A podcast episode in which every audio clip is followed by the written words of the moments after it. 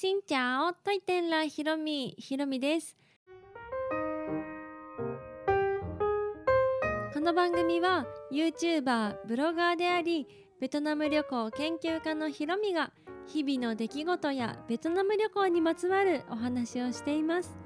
毎週月水金各種ポッドキャストとスタンド FM で配信をしています。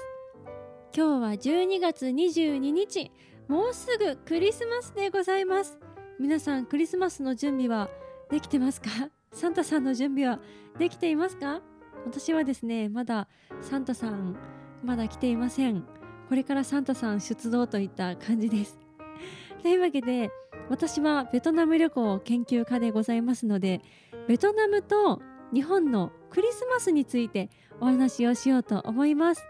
クリスマスってもともとクリスチャンのためのこう生誕祭みたいな感じじゃないですか。なんですけど日本でもねみんなクリスマスのソング聴いたりツリー出したりしていますがベトナムってどうなってるのって気になりません？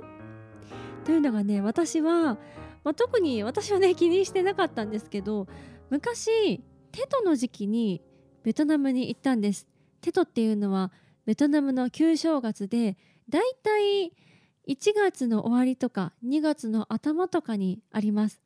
日本の年末年始のあのお正月が本当に移動した感じ。ベトナムはその日本でいう1月1日よりもその旧正月をお正月として捉えているので、まあ、その時期に行ったんですね。その時は1月の終わりなんですけど私がタンソンニャット空港という空港に着いて空港のロビーで一番最初にねでっかいクリスマスツリーがあってえ今？って思って驚いたんですよね。だって1月の終わりなのにまだクリスマスツリーあるじゃんと思ってちょっと間違えたと最初思ってね。クリスマスツリーじゃなくってまあ普通にツリー木を飾ってんのかなと思って見たらちゃんと「メリークリスマス」って書いてあってえなんでこれまだあるの？って思ったのがね最初ベトナムのクリスマスって不思議って思ったんですよね。で気になって調べてみました。そうしたらねクリスマス自体は日本でいうクリスマスみたいな感じでベトナムのクリスマスといった感じ？クリスマスシーズンになったらクリスマスの飾り付けをしたりとかして、まあ、クリスマスもお祝いするみたいな感じがある文化。特にねベトナムは教会もたくさんあってフランス統治時代の建物もいっぱいあるのでクリスマスツリーとかはねでっかいの飾ってあったりもしますしあとは大きなビルロッテタワーの前とか、うん、そういう商業施設にもクリスマスツリーはドドンと置いてあります。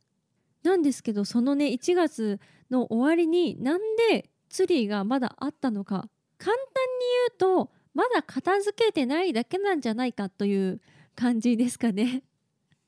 日本だとクリスマスが終わったらすぐにお正月がやってきますよね。日本人にとってはクリスマスも大切だけどやっぱり新年を迎えるお正月っていう行事の方が大切だからクリスマスが終わったらすぐお正月の準備をしなきゃいけないすぐ片付けてお正月っていうもうスイッチがねこうオンオフがこう入れ替わるわけです。なんですけどベトナムってクリスマスが終わったら旧正月までの間にちょっと時間があります1ヶ月とか1ヶ月ちょっとぐらい間が空くのでまだねその準備をしなくてもよかろうといった感じでクリスマスツリーを出しっぱなしにするところが多いみたいですでもねまさか空港のクリスマスツリーそこまで残しちゃう？玄関口ですよ。国の玄関口ですよって思いながら。めちゃくちゃね堂々とあったのでもはやなんか私日にち間違えてるかなって自分を疑うぐらいの。日本だとねクリスマス終わってその日の営業終わったらもう撤収作業をパンパンパンってやってね次の日には跡形もないぐらいにするじゃないですか。もうそういうことではなくってもうちょっとクリスマス楽しもうよといった感じなんでしょうか。そんな感じでベトナムはクリスマス終わってもこうクリスマス気分が楽しめるというかツリーとか飾りが出ているのでクリスマスのそういうツリーとかを設置するのもちょっと遅めらしいです。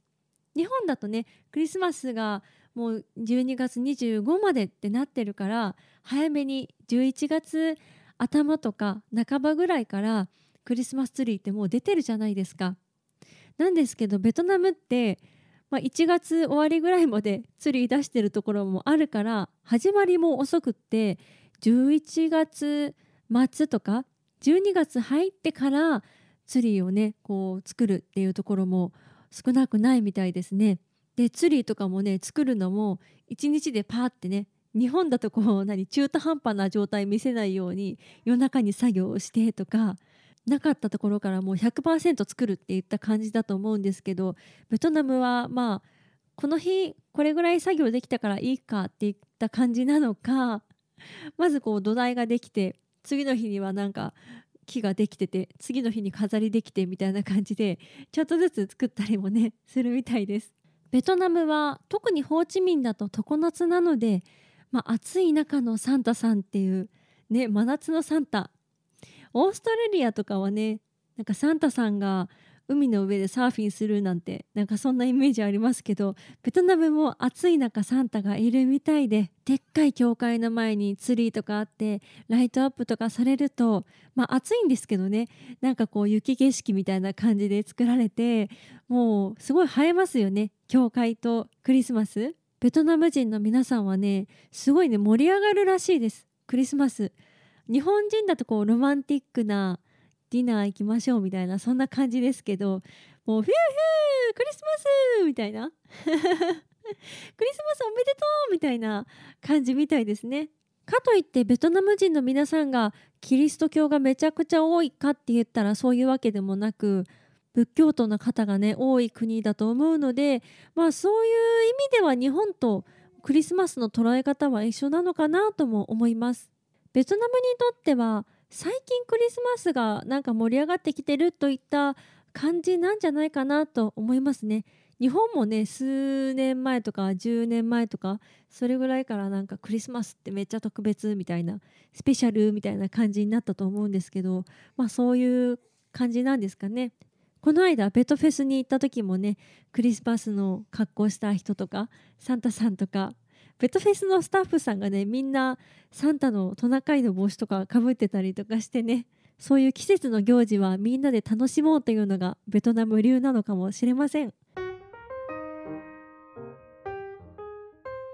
ベトナムは暑い国なのに雪だるまを作っていたりとか あの本物じゃなくてねなんかなんだろう置物みたいな感じで作ったりとかしてもうそのままの雪国のこう風習をそのまま持ってくる感じもちょっと見てて面白いなと思います。クリスマスにベトナムに行かれた方テトの前とかにね行かれた方はそういうところにも注目してみてください。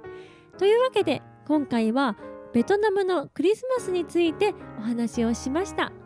この配信は毎週月水金各種ポッドキャストとスタンド FM で配信をしています。日々の出来事やベトナム旅行についてまた皆さんからいただいたお便りについてもお答えをしています。お便りフォームからスタンド FM の方はレターから質問やメッセージこんなことお話ししてほしいなど送っていただけたら嬉しいです。それではまた次の配信でお会いしましょう。変がプラン。